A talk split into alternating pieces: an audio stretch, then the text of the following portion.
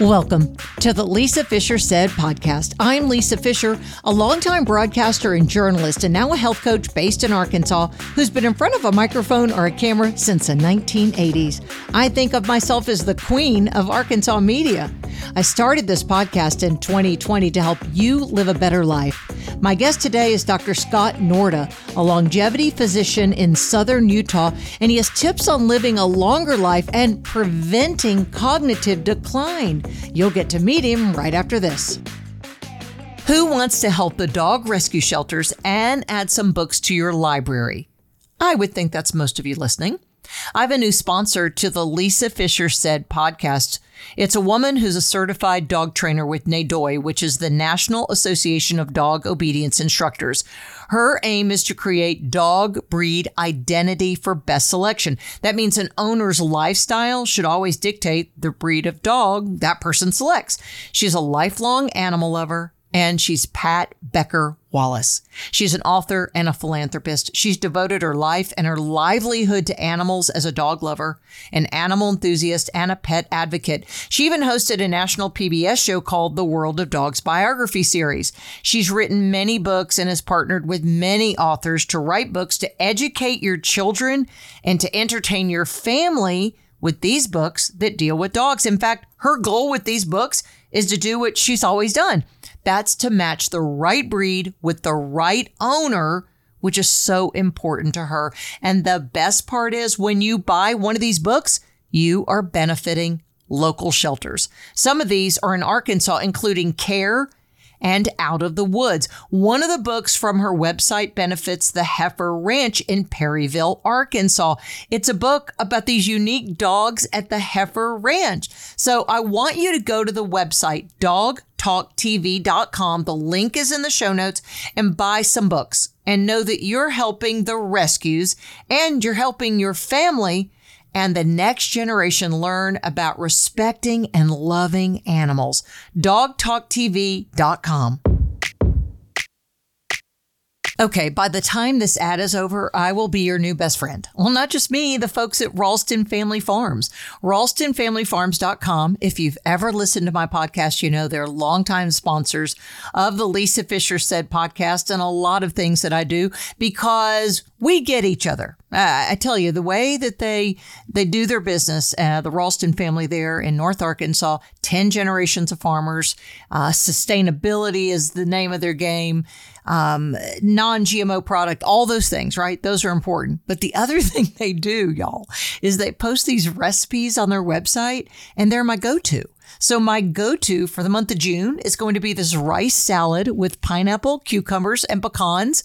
I know your mouth just watered because there's bacon in it too.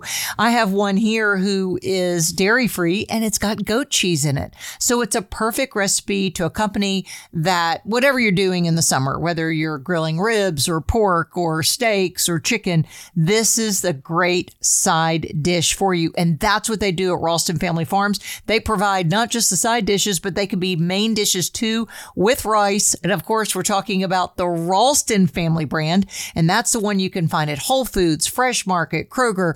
If you're shopping for rice, they have it. And if you can't find it, shop online, ralstonfamilyfarms.com.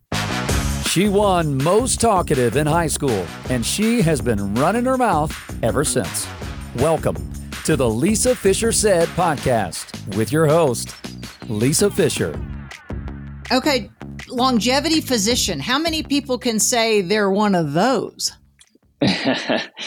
well, I had not heard the term myself uh, before. Uh, I, I, I actually started to try to figure out what do I call myself. You know, there's so many terms out there: family medicine doctor, functional medicine, right, uh, personalized care, lifestyle medicine, and and just sort of what encompasses everything that we do. We created brain lift program and metabolic programs and all these things. And and so ultimately what we figured out is longevity kind of encapsulates a lot of what we do. So yeah i'm sure a lot more people could call themselves that but i think uh, what we do as far as the combination of, of the types of treatments we offer and, and all of that is yeah longevity. Well i beg to differ. I think conventional western medicine is about shortgevity they That they really they, they don't they want you to live longer to take their medicines, But they really Right. don't want you living longer to live a better life and mitigating insulin and doing all the things that give us longevity. So,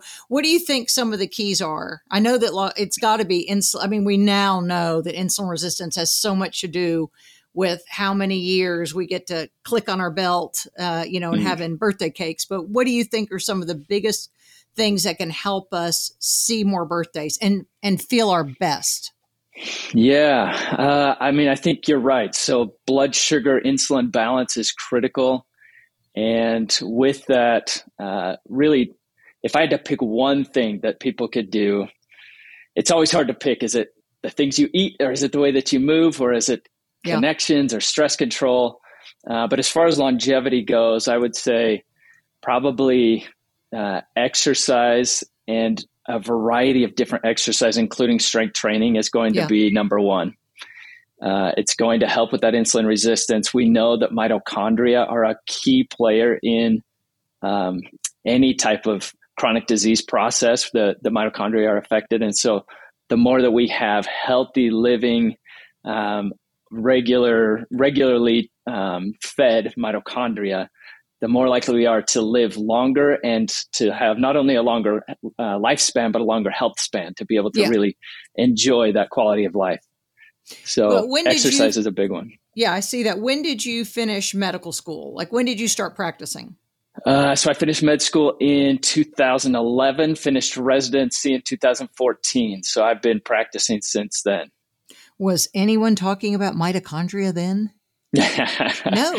You know, there was a very uh, minimal discussion even in medical school about mitochondria and mi- mitochondrial dysfunction. And it was typically like, you know, something that somebody's born with that they usually don't live very long, that type of mitochondrial dysfunction, rather than the way that that affects lifestyle and chronic disease and all of that.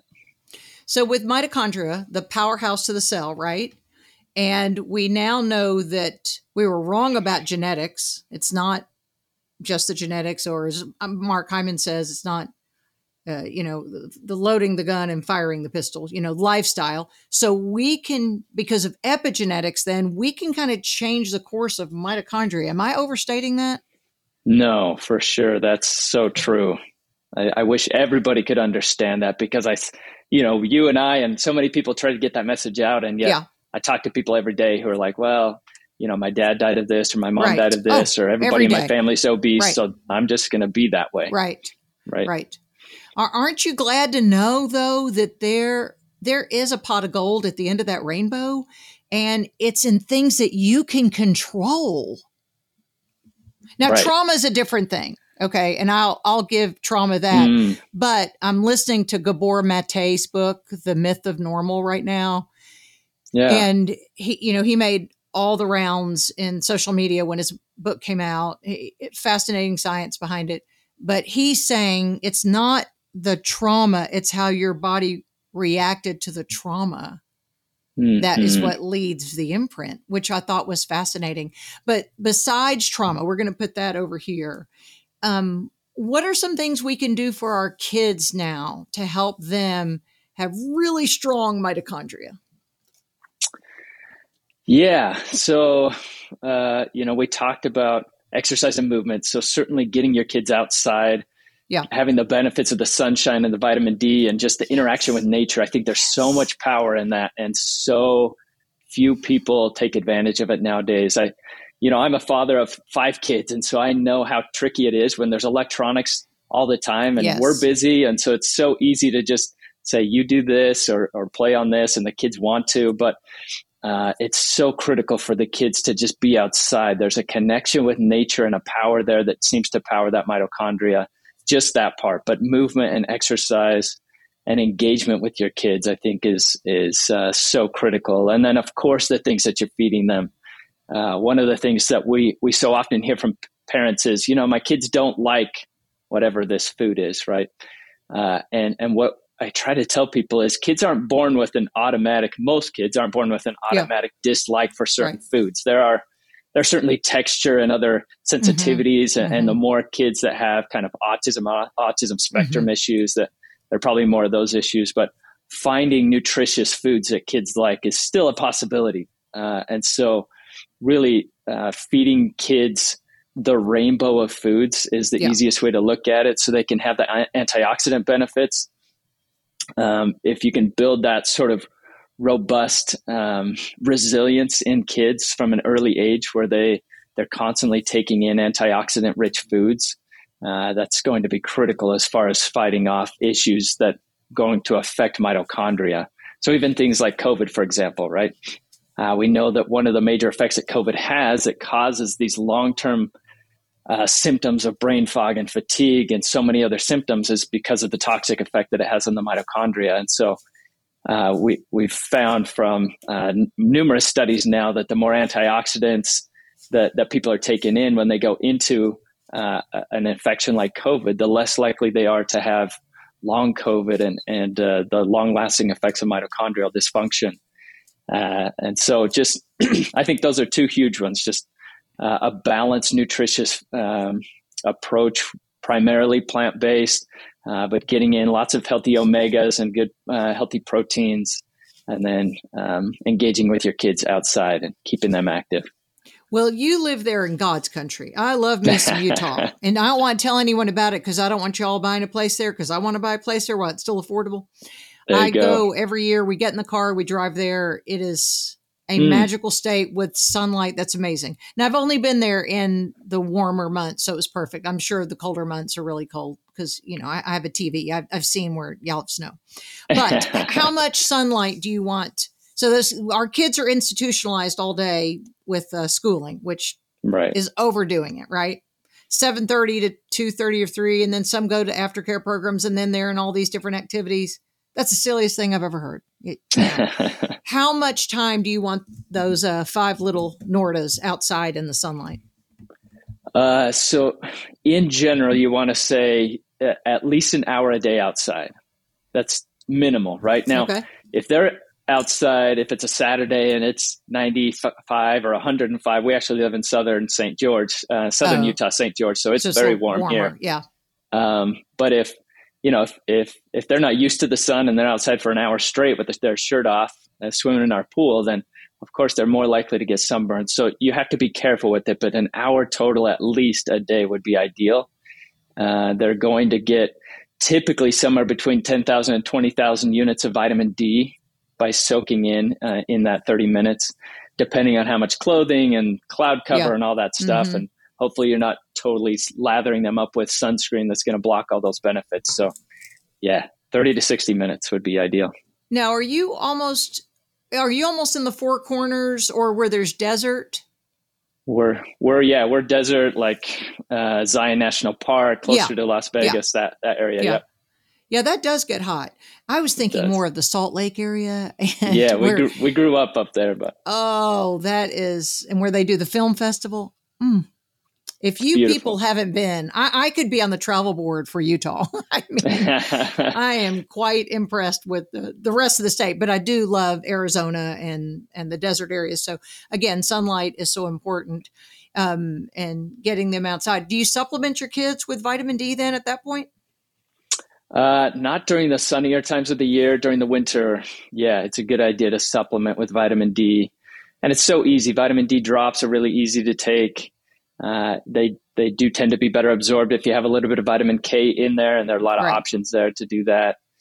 Um, but yeah, if they're out 30 to 60 minutes a day, pretty consistently in a sunny time, they probably don't need it. Now, so you are light eyed. Are your children light eyed? Yeah, blue or green, all of us. Okay, so isn't it the lighter the eyes, the higher your vitamin D get? Right, because I've redheaded children shockingly. Mm-hmm. And their vitamin D is higher than mine with my Russian Ashkenazi Jewish skin. Yeah. So that's the one benefit for for your people, you, you light-eyed people, is that you absorb more vitamin D, right? Yeah, yeah, exactly. Okay, so that's yeah. a benefit now, right there. You know, it's been interesting for me to see also that here we are in the desert. We get 300 plus sunny days, usually 320 wow. plus sunny days a year. So wow. we get a lot of sun here. Uh, uh, and still, we see a ton of people with vitamin D deficiency. You know, so and some of these people are working outside, so it's not always just sun exposure. There are other things. The immune system uh, really consumes a lot of vitamin D with certain conditions, inflammatory conditions, and autoimmune oh. conditions, for oh. example. And so, just assuming, hey, I spend time outside, my vitamin yes. D is fine, is not good enough. You definitely should get it tested. Well, plus they were, we were all brainwashed for years to slather on that poison, and it blocked the very thing vitamin D was supposed to do, and that was synthesize. I mean, right. How, how dumb. I, I'm so mad at myself for believing all those things for so long. And that was one of them. So I, I think I started um, probably 10 years ago, my vitamin D, because I was inside a building. I was in on the radio, you know, obviously wasn't outside. I wasn't, you know, mm. doing TV stuff. I was, I was inside. I think I started like a lot of women in their 40s, 50s at like 27 or 30, like 25 to 30, really low. Everybody's, so everybody's. And so. I've worked mine up. I think the last time I checked, I was 55, and I'm trying to get to 70. My blonde haired, blue eyed husband, he's now silver haired, but his real light eyes, he's at a 70 with his vitamin D. I'm like, dang it. So I'm, I'm, I'm working hard, but I don't wear sunscreen and I'm, you know, proud of that fact. But now we're seeing too that seed oils, if you have a diet high in seed oils and you use carcinogenic sunscreens, that's why our grandparents didn't have skin cancer. I mean, maybe one had a melanoma or because he wrote it because we're in Arkansas where we have a lot of farmland. So your mm. grandfather, great grandfather was on a tractor all day and he didn't have right. a cab that was UV protected. All right, I'll give you that. But he also probably smoked because everybody smoked in the mm. 50s and 60s. But aren't you seeing that diet has another way to complicate our health conditions like that and cause things like melanoma? For sure, yeah. You know what we find with pretty much every condition, and skin cancer is one of those. Is it, it's certainly uh, the sun can contribute in an uh, you know if you get burn after burn or burn on top of burn, then you, but what what really happens is it's an inflammatory process, right? And so if you're having abnormal cell production, but you're taking in a lot of antioxidant rich foods and living an overall anti-inflammatory yeah. life, then you're very unlikely to get a concerning um, Uh, type of any type of cancer, but but especially skin cancer. All those things are possible. You know, there are people who live really healthy lives and still get certain types of cancer, right? But we're talking odds. We're going to dramatically decrease our risk by doing yeah. those things. Well, and omega threes and yes, sorry, omega, that's one more thing, right? You. So omega yeah, so oils are going to be a big part of that, right? We think about uh, the way that the skin, the sun affects our skin. So uh, oils are a really important way to help ourselves to to stay healthy within uh, over the summertime, right? As we go into these warmer day, uh, months of the year. Uh, so omega threes are a big part of that. Eating a lot of good healthy fish. We talk about the smash fish, right? So it's the sardines, mackerel, anchovies, salmon, herring most of those mm. fish that mm. people don't eat much of. I love them. Um, they're but, so high in fat, so right? good. Yes. And they're so good. And the thing is that so many people, when I say those things, they're like, that's disgusting. I'm like, have you ever tried it? Most of them haven't. Most of them look at those fish and just think that could, that would be gross. Uh, but honestly, there's so many great ways to, to take those in. And if all you can do is eat tuna, then you can eat pretty much any of those fish and flake them up and eat them like you eat tuna. So, mm. um, but so that's omega threes are really big. You can take in fish oil if you don't have enough. Uh, supplementing is, is not a bad idea. If you're not eating fish at least two to three times a week, then you probably do need to supplement with some omega three fish oil or or krill oil or or um, some healthy oil uh, for those. Uh, borage oil is another one, or flax okay. oil for for those who are vegetarian or vegans. Um, but then also taking in other healthy fats. So, like olive oil is a really easy one. Mm-hmm. The more oils that you have, the more oils you naturally uh, have in your skin, the less likely you are to get burned and to have uh, the oh. negative effects of skin, ex- skin exposure uh, or sun exposure in your skin.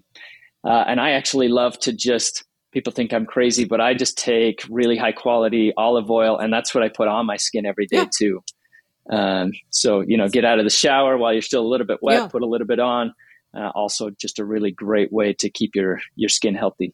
Right. I do that with coconut oil. And you'll hear like someone will say, well, my grandmother used uh, lard. And when she cooked, she would then put it on her hands. And she was 90 and didn't have brown spots and, you know, age mm-hmm. spots like her peers. So there's, again, I mean, it, it, we go back to just common sense in this I always say, if God made it, eat it. You know, and God, made the things we're talking about, God made.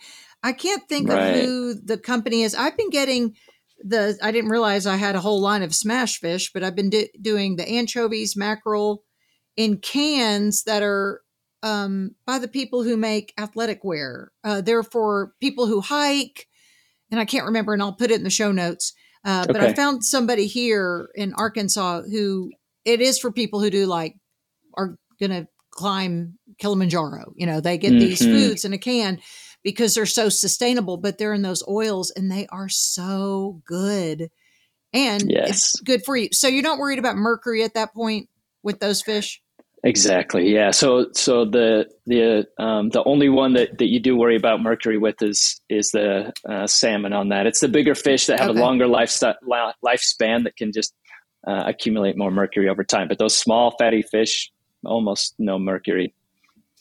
Okay, what's your philosophy then, or scientific opinion on sixty to seventy five percent of people in the West having parasites? And that could mm. be from foods, that could be from running outdoors, stepping in dog poop. What, what do you think about all that? Yeah, I, you know, the numbers are hard to say. I think what I find is a lot of people with chronic inflammatory issues have parasites, and then a lot of other people do too. And the, the question that I think research is still trying to answer is is that a bad thing? Right? Right. I understand. We, right. So we, we know that there are certain aspects of parasites that actually treat autoimmune conditions because of the way that they help balance the inflammatory um, cascade that happens inside the gut. Okay. So uh, that would be my number one uh, question: is is is it a bad thing? Number two is for a lot of people, it is a bad thing. Um, okay. For a lot of people, it can be a really bad thing, and it can trigger an inflammatory response. It can uh, just depending on the parasite and on the individual and what their gut microbiome is like and their genetics and all of that, right? So it's it's a little different in each person and which parasite it is.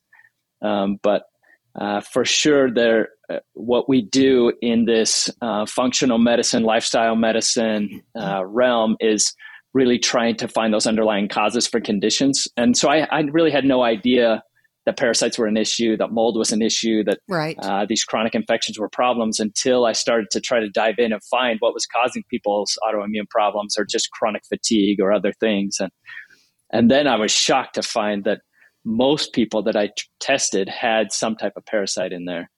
Uh, and it's just a matter of having the right type of testing to be able to find it. Right. If I just do a typical like Quest or LabCorp or through right. the hospital here, test, a stool test, they almost not, never find not it. Not going to find it. Right. But what do you yeah. use? Uh, so I use uh, several different. I use Genova Diagnostics does a, a okay. GI effects stool test. I, I, do that quite a bit. Uh, there's some a couple other like GI map tests that, right. that people do, um, and then there's actually uh, somebody here, and and this is done all, all throughout the world, who does uh, a live blood cell analysis where they prick your finger, put it under the um, wow. microscope and they they try to see right there what's living in your blood and that one's always really exciting mm. for patients when you see some big parasite or worm floating around in your blood right so Ew. yeah the other one yeah. That's what everybody's saying right now. Ew david. Right um, right. what what about hair analysis? Do you ever think that's a diagnostic tool? You know i, I really i keep hoping that we're going to see consistent results from hair analyses and and you probably if you have five different doctors you'll get five different um, recommendations or thoughts or opinions on this but for me so far i haven't found consistent results between um, companies or if i do a hair analysis on somebody and then also send in like a stool test and something else i rarely get the exact same results back so it's hard for me when i'm going to put a lot of effort and ask these people to make major changes and put in uh, some big treatment plans to put yeah. all of my trust in hair analyses at this point. Okay, I see that. It's just not there yet. Right. It's not there yet. Um, how do you treat then parasites if someone gets diagnosed? Is it individual to the type of worm it is? Yeah, a lot of it is. Of course, there's nutrition in there, right? You're trying not to feed the parasites too much. Yeah. You're you're doing more of a detox type food plan with lots of plants and lower starches and sugars and things like that. Yeah. Um, but at the same time, yeah, it, it, does depend on which worm it is. Um, sometimes we do prescriptions, uh, sometimes a short prescription, depending on how old the person is and potentially how long they've had it. And sometimes they have to do it long term. I almost always do some type of a natural product in addition to it. I love Cellcore Biosciences yeah. and the, the parasite uh, cleanse that they have. Yeah.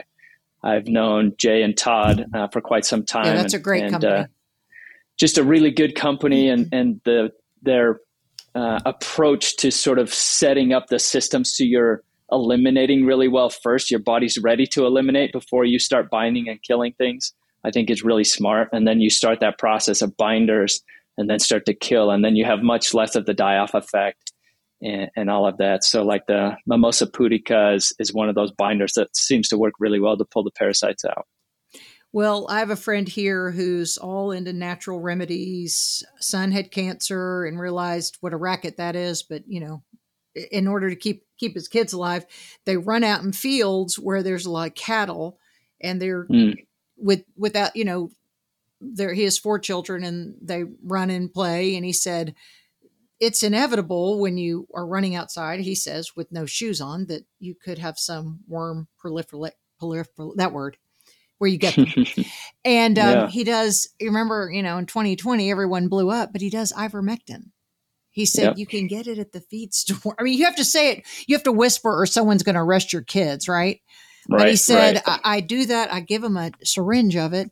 And he said, uh, because I want them outside. It's my goal to keep these kids outside playing because sunlight is so important, so valuable to be grounding outside.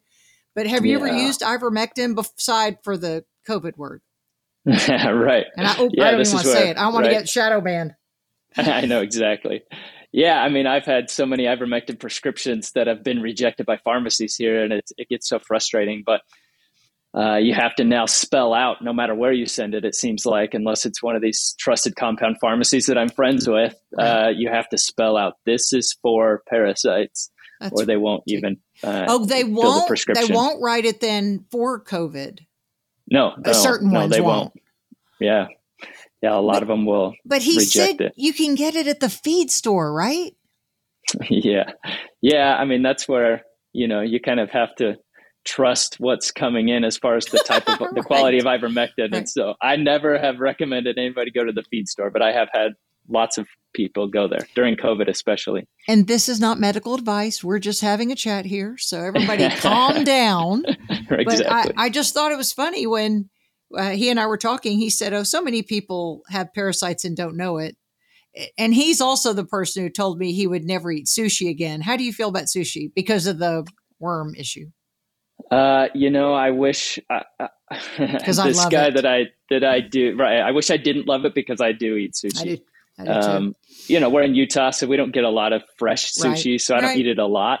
But we just got back from Panama last week, and I ate sushi and I ate ceviche, and you know, oh, I, I, ate plenty it. of fresh fish there. So, yeah, but yeah, uh, the people who are constantly seeing the worms, like the guy that I told you the test yeah. for us, these live blood cell analyses, he won't eat it either, and you know, I, I I tend to think there are treatments for them, and, and I think it's okay to be exposed to a lot of different things. You obviously have to be careful in the quality of sushi and the quality of fish that you eat, but. Let's go over some facts right now for David's Burgers. David's Burgers com is the website. Fact number one. Fact number two, they've been open for 10 years now. You know them as the Bubba's family that really knows burgers because this is a second and third generation of people serving you quality hamburger meat, but also they've got a great catering option for you. You can do burger bar, that's for 10 or more guests, or you can do box lunches, 10 to 25 guests. Great option for you if you're feeding people. But here's something else. You're feeding people at home, but it may not be a big crew and you want the really good meats. They've got them. You can buy them there now. You walk in and there's a freezer at all 10 locations of different options for beef. I got some chuck eye steaks, cooked that in my sous vide recently and then seared it. Oh my stars, that was good. I did the porterhouse steak. I got the sirloin, the ribeye. I'm thinking of all the things I've gotten there because they have them same price as what you get at a grocery store, but you know that they use really good beef at David's Burgers. So check it out. Go by there. Have lunch there today. Have dinner. You know this. They are closed on Sundays because they want you to worship with your family and they give back to the community, especially with adoption and foster care services. So check it out, davidsburgers.com. Hi, friends. I want to take a moment uh, just to introduce you to something that I offer my listeners, my friends, my followers, and that is an online course where you can start fasting today. Yes, I do love me some intermittent fasting. I am a certified health coach and I began fasting in 2017. It totally changed my life. It changed the way not only that I look at food and nourishment nutrition, but I take less thyroid medicine. Some autoimmune diseases have been reversed. It's really the magic of fasting. But sometimes people just need a coach or a partner. But, you know, it may be cost prohibitive to hire someone like me by the hour. Well, do my online course. My online course, lisafischersaid.com slash academy. Right now, for an introductory price is $49.97. You can start fasting today. The first video in that series is free. So go ahead and check that out. But I want you to get healthy and you can do it affordably. And then I'll save you money in the long run because you buy less food. it's a great thing. I love fasting. I bet you will too. LisaFischerSaid.com slash academy. That's me. I just love fish too much to not eat I do too. things. I feel the same way. I love ceviche. uh, but uh, I'm the girl that eats carpaccio. I mean, I'll eat raw beef, tuna tartar, Mm. beef tartar, steak tartar in a minute. It's just Yeah. to me how God intended. He didn't want it burnt on the grill. Exactly. So I- Exactly. and I wonder sometimes GI issues. I'm going. Uh, part of it is my diet, though. I, I'm enjoying my life, and that's the important thing. Um, what's your perspective on um, something a lot of us are doing now? We're we're looking at red light therapy, and then the sauna. The is it red light sauna therapy? Is that that's I have the Jew. I have the red light, but now they're doing Mhm. red light sauna, right? Am I saying that right? right. Yeah, I would. Uh, I'm tempted to walk you into our sauna room right now, but we actually have a sauna in our walk-in closet. I Okay. I get in there pretty much every morning. You know, I as a uh, a doctor who deals with chronic disease prevention every day.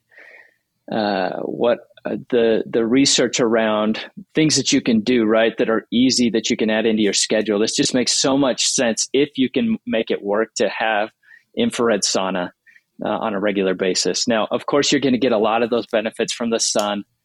Um, Okay. But really, that intense kind of sweating. So, if you're exposed to like mold or toxins Yeah. or other things, which we all are exposed to, uh, it's just so it's such a great way to eliminate toxins. It has an anti-inflammatory benefit. There's some direct cognitive benefits, mitochondrial benefits. So I love it, and and on top of that, adding red light therapy into it is is really beneficial. So uh, yeah, we do a lot of red light therapy. Again, red light tends to be the anti-inflammatory yes. uh, yes. benefit there and so and also not only anti-inflammatory but it seems to have a pretty uh, great effect i've noticed especially for myself if i'm overly stressed and i just i'm having a hard time kind of calming myself down getting into that red light in the sauna kind of has that effect of bringing down my energy level uh, the the, the constant sort of hmm cortisol Yeah. levels right and my my uh, overstimulation in my brain to be able to calm that down so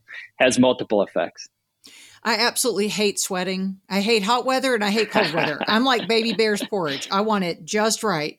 So I haven't done the cold therapy and I do the sauna. We now have a cold therapy at our gym. My husband wants to buy the red light sauna. It's just deciding where in the house, you know, we're going to put it. Um, yeah so I absolutely hate sweating, but I do it because I think Huberman says you need to do 56 minutes a week or whatever. I'm, you know, barely eking out 20. but do are you doing the cold plunges? yeah well, you're going to yeah, live I- to 190. You're going to be at the nursing home leading them in kumbaya, my lord, kumbaya. Because yeah if you're doing all the things and you're that young, right right that's that's the goal i mean you know i i think you know a little bit of my story my dad passed away from alzheimer's disease and so Yeah. it was kind of that slap in the face where i had Yeah. studied neuroscience i was a doctor i should have all the answers and i felt like okay this is probably in my future if I don't do something different. I need to understand the disease process. I need to understand how to prevent it for myself, for my family, and then also for the patients that come to me. And so, yeah, accumulating that that information and and then you know, and a, as a longevity physician, of course, you're looking into like what are all the things that are going to help us to live longer. And you, we're talking about mitochondria and just all the benefits there. But certainly, yeah. So what I do is uh, I, I do my uh, infrared sauna in the morning. I do 45 to 60 minutes. I'm sweating in there, a but I day? just take the a day. Yeah. Your wife needs help with week. those five kids. Hey, this is me waking up early. Okay. I wake up early. I get in the sauna first thing. I sweat, and this is my time to kind of meditate and ponder. I do my scripture study in there. I do my Wow. kind of daily plans for the day, and Yeah. then I do. I come out. I either go right to the cold plunge, or I Yeah. do some exercise first and then cold plunge. So And Yeah, then what is the it's good. benefit? I mean, I, I- want you to tell, I, I wish you could write me a pill for this. Just say, here's your cold plunge, plunge pill because I'll do the sauna. what are the benefits then? Why is cold plunge such, I mean, the thing of 2023, I feel like. Yeah. Uh, so so many things, but but we know with like heat and cold, you get the shock proteins, which we we have seen play a role in um, kind of clearing out uh, debris. We know that uh, it, it increases that that ability for your body uh, to uh, kind of yeah the the autophagy that Yeah, kind of well, self eating self cleaning mechanism that happens in the brain to clear out dead and dying cells. That happens in the body. And so aging, right, is, is tends to be a process of those cells kind of slowly breaking down and and uh, having those older and dying cells and having the effect around them of the um, the oxidative stress and all of that. And so the more that you clear that out, the less likely you are to have the effects of aging and inflammation and, and all of that. And so certainly it has that. Um, partly through that and, and also through other mechanisms. It has an anti inflammatory kind of pain relieving benefit. It stimulates your brain. Okay. Um, it, it does increase your cortisol uh, initially. And, and But so, that's uh, hormetic stress, right? exactly, Like, in, yeah. like with fasting. Right. So you get that quick boost of cortisol that gives your body kind of that that boost of energy and then yeah that hormesis that you're talking about allows the body to kind of get used to stress right the the thing that Mhm. i talk about so much in my my reels and recordings that i do all the time is you need to get comfortable with being uncomfortable if you want to live Yeah. long and healthy life you Yeah. got to get comfortable with being uncomfortable uh, and sometimes that means eating things that you don't always love sometimes it means moving when you don't want to move. Sometimes it means getting in cold when you don't want to get in cold. Um, you are like my wife. She's she's like, I'll do anything else, but I, know. will not get in cold. Uh, and that's okay. You know, ultimately, we just do the most things that we can to kind of shift the scales in the right direction. Dave Asprey will say, the you know father of biohacking, that um, so when I leave the gym, he says if you can come home then and just do the coldest shower, you know, baby steps for people like Right. your wife and I. Do the coldest shower that hits your face. You know, they're saying now to take your face in a bucket of ice water in the morning. That that's Mhm. another good thing that wakes things up, you know, and it clears away brain fog and all these things. So I, maybe that's how I'll do it. I, I- again, I in 2017 I was introduced to this concept of intermittent fasting. I was the girl that had to eat 19 times a day because I to- I was told I was hypoglycemic. I had a thyroid problem. You know, I was going to die if I didn't eat that often. And Mhm. I'm the girl who did a five day fast last summer. So That's awesome. and that's a muscle. I mean, I feel like fasting is a muscle, but I'm sure the other things, it's just tolerance. And my daughter just got back from Thailand and did several cold plunges. And she says, Mom, it's one thing, it's mind. For sure. And she said, she she's uh, big into breathing. And she said, if you can get your Mm. breath work right, you know, and she did it several times and just Yeah. loved it. I was like, you Yeah. are weird. It's crazy when your kids are weirder than you. That's right. That's And- right. Yeah. I mean, I, I feel the same way. I- I would say still just about every time I'm getting into the cold, there's a part of my brain that's like, why are we doing this? This Yeah. is, this isn't comfortable. This is miserable. And you get in. And then once you get that breathing down, it's like, I don't know, it's a different space, right? You're not, you're not comfortable, but you're in a different space in your mindset and in other things. And it's just a different way. And then when you get out, you feel amazing, right? You get that kind of buzzing, like Yeah. just feels good. So Okay. Yeah, I I, might try it tomorrow. putting it off one more day. Um, now, tell me about your father's um, dementia or Alzheimer's. Um, are you a member of the Latter Day Saints? So clean diet. So you yes. know, a lot of times we look at Alzheimer's as type three diabetes. Right. You know, and he still could have had high insulin, but he he led a pretty clean life. So, what do you think was the root cause of his?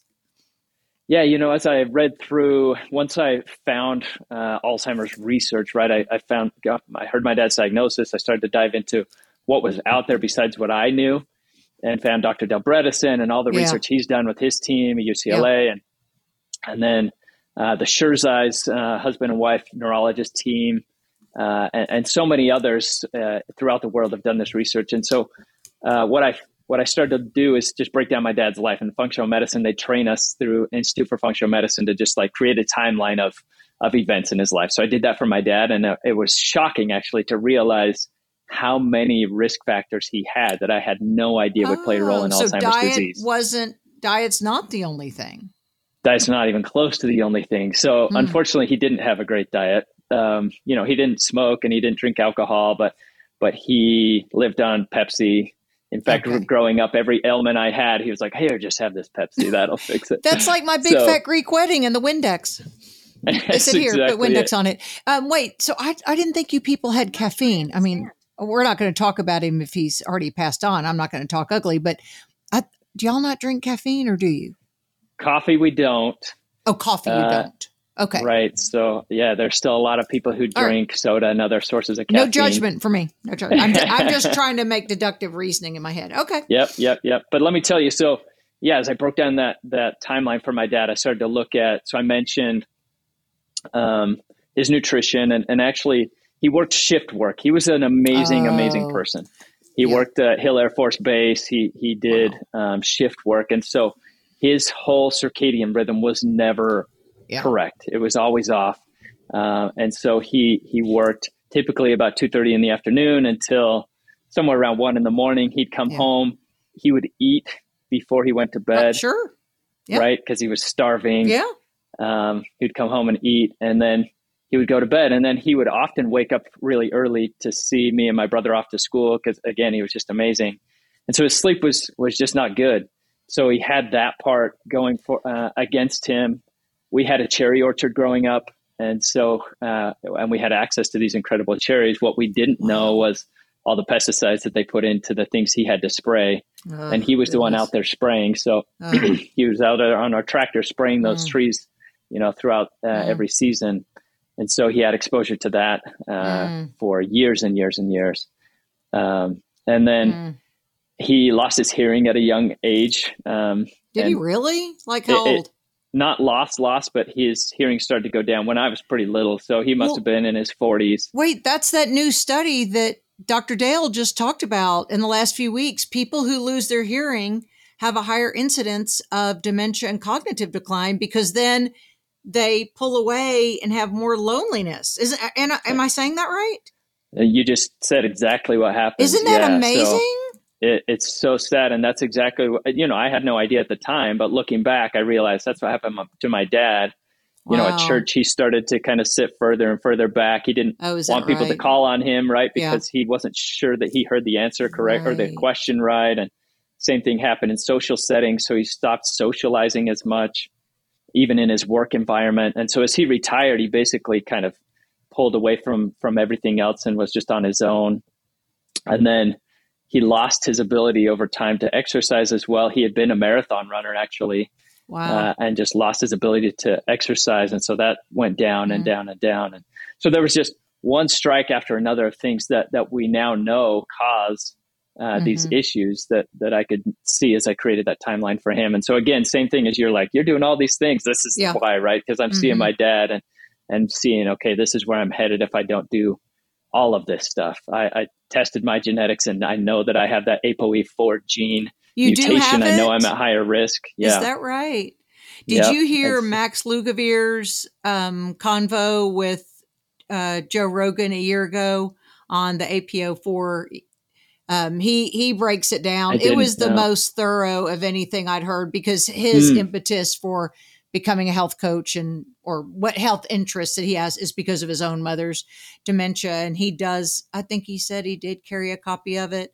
Um, but it's a really fascinating thing. So is the science with that that that is truly the risk factor for you is the the gene. But again it's not just loading the gun it's firing the pistol it's your environment. You're trying to work against that correct Correct. Yeah. Yeah, exactly. So that's yeah, I do have that genetic risk and and again that's wow. for me that's one of the benefits of testing genetics in patients is to help you to see okay, yeah, here's my risk factors, here's the ways that I can work around that specifically using lifestyle and nutrition and other things to not you know just to let this become my destiny and so yeah, it's it's uh, mm. it, there are certain subtypes of Alzheimer's disease, and, and Dr. Bredesen goes into this a lot in his books yeah. as far as having ApoE4 is going to put you at a higher risk for certain subtypes, uh, where like toxic is you know it, it's less likely to have an ApoE4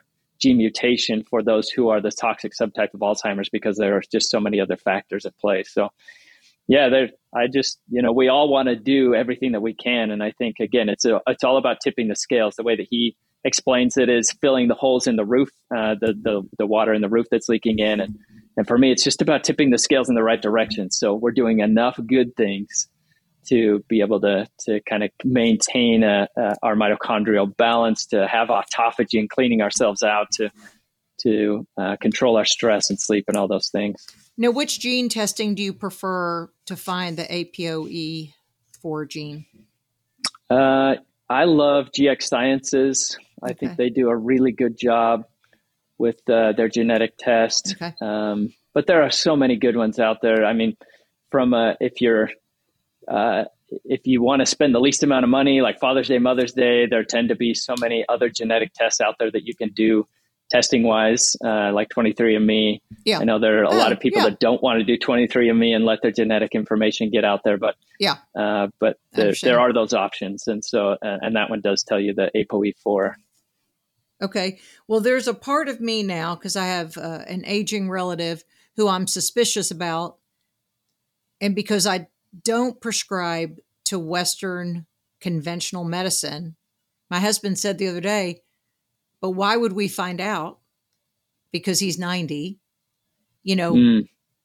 we're not going to give the medicine because that even came out this a year ago that it was fraudulently the science behind the Alzheimer's drugs were the yeah. data was fraudulent. I mean, not just so an sad. oops, it was fraudulent. And right. so why why do I want to know or do I want to know if somebody's 90 and showing cognitive decline? Uh, do you want to know for that person you're saying or for yourself? Yes. I don't. I don't. Not. I'm not worried about myself. So, do gotcha. I want to know? Does it matter for that person to know, or is it just another bunch of doctors a 90 year old is going to go to? yeah, you know, 90 may be something different. I, there's, there's. Uh, it depends probably on the individual. If they're yeah. super healthy and there are a lot of things that they could still do, and they're not showing signs of cognitive decline then it's probably not worth i mean it probably is worth doing genetics and so no. you can see yeah. exactly what you want to do to avoid it if if they're already in that i don't know that there are a lot of benefits other than just seeing like uh, from the treatment standpoint there are other genetic components that we can work around so if somebody is 90 and having cognitive decline and you want to help prevent and reverse that cognitive decline then the ApoE4 is one very small aspect of the overall genetic right. picture that is very useful to see. How are they set up to detoxify and eliminate toxins? Right. How are they, uh, what's their inflammatory system set up to be like and the triggers there? Uh, what are their neurotransmitter signaling uh, genetically? What, how are they set up to, to deal with that? And so you can work around those in a very personalized way, but not just so you understand the risk. Well, I guess the reason we have hesitance is this is a man of a generation that took the antibiotic because the doctor said you take them, or or we always ask, what did the doctor say? You know, we always yeah, go, yeah, we yeah. didn't go to a doctor. So he has a team of doctors. All he and his wife do is go. Their activities is going to doctors, mm-hmm. and nobody's helping them. You know, he had a sleep study done a month ago, and I go, wait a minute, people with cognitive decline start having sleep dysregulation. So you know, I'm 12 years away from a medical degree, so ask me clearly, ask me anything. But with that, it was my husband that said, "But why would we want to know? Because he's not going to do. He's still going to eat his seed oil diet where they eat granola bars all day and drink mm-hmm. sugar and stay up too late. You know, I mean, they're not going to do the things that could put them on the road to health. And I agreed with that. You know, because yeah. you know you can lead a horse to water, but you can't make them drink. Very true. Yeah, that. So in that case, yeah, it's probably not. Yeah, there's probably right. not a benefit if there if somebody's not willing to make the changes necessary. And and when we started sort of creating this brain lift program that we had to prevent cognitive decline, we we basically felt like we would just throw it out there to everybody, and then we quickly got a lot of um, experience in, in seeing who it's going to benefit, right? And and it's truly those who are willing. Number one, who are to, willing, and number two, who work. are able to make changes. That's right. Right. Because it so. is it is a concerted effort with a lot of times the spouse or the kids or who kind of who they're accountable to to make sure that yeah. they're maybe getting a fast in every day and maybe not eating packaged foods. I mean, the things we tell ourselves we know would benefit an, a senior population. Tell me about the program you have then with your practice and you help people with this.